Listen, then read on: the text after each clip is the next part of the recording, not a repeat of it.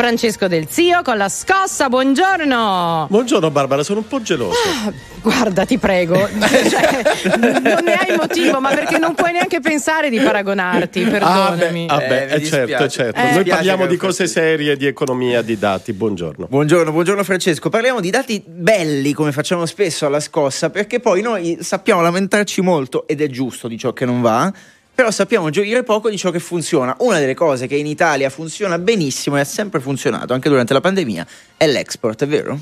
E questa è la buona, anzi l'ottima notizia di oggi, perché SACE, eh, l'istituto del governo che supporta le imprese italiane nelle esportazioni, ha diffuso una serie di dati che sono piuttosto impressionanti rispetto alla capacità delle imprese italiane di vincere nel mondo.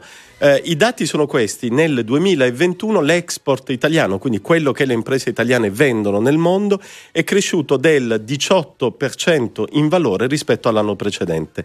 Nel 2020 rispetto al 2019 era cresciuto del 7,5%. Ultimo numero, nel 2022, i primi sei mesi di quest'anno, sta crescendo del 21%. Sono numeri, performance molto importanti. Naturalmente, non è tutto oro quel che luccica, queste variazioni così forti sono dovute all'inflazione che è molto importante oggi però, quindi il dato del 2022 è spinto dall'inflazione, ma i dati del 2021 e del 2020, quindi questa crescita forte e impetuosa dell'export delle imprese italiane, in realtà è una crescita vera, reale. Le imprese italiane hanno saputo affrontare la crisi molto meglio di quelle francesi e di quelle tedesche. Ecco, possiamo spie- come possiamo spiegarci queste performance? In che modo allora le imprese si sono organizzate per far fronte a questo periodo? E qui c'è eh, in questa risposta tutto il DNA, tutta la particolarità degli imprenditori e delle imprese italiane. Eh, mediamente più piccole su scala rispetto ai loro competitors, ma più flessibili, più resilienti, come si usa dire, ovvero più capaci nel caso di eventi imprevisti, drammatici, come gli shock che stiamo vivendo negli ultimi tre anni dalla pandemia allo shock energetico più capaci di affrontare eventi imprevisti, di rimodulare la produzione, di cercare delle nuove fonti di approvvigionamento.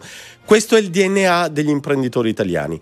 Attenzione, dobbiamo dirlo per completezza del quadro, lo shock energetico che è arrivato subito dopo lo shock della pandemia eh, è una variabile molto negativa per le imprese italiane. L'Italia ha una manifattura molto importante sulla quale il peso dei prezzi dell'energia incide e inciderà moltissimo. Quindi questa è una nuova drammatica sfida e, eh, come dicono gli americani, wait and see. Mm, vediamo con grande apprensione come se e quanto gli imprenditori italiani riusciranno a reagire. Naturalmente bisogna aiutarli da questo punto di vista. E il prossimo governo sicuramente dovrà fare qualche cosa, ma secondo te queste aziende rischiano di chiudere, rischiano di chiudersi, cioè di non riuscire più ad esportare perché costa troppo farlo? Quali possono essere i rischi?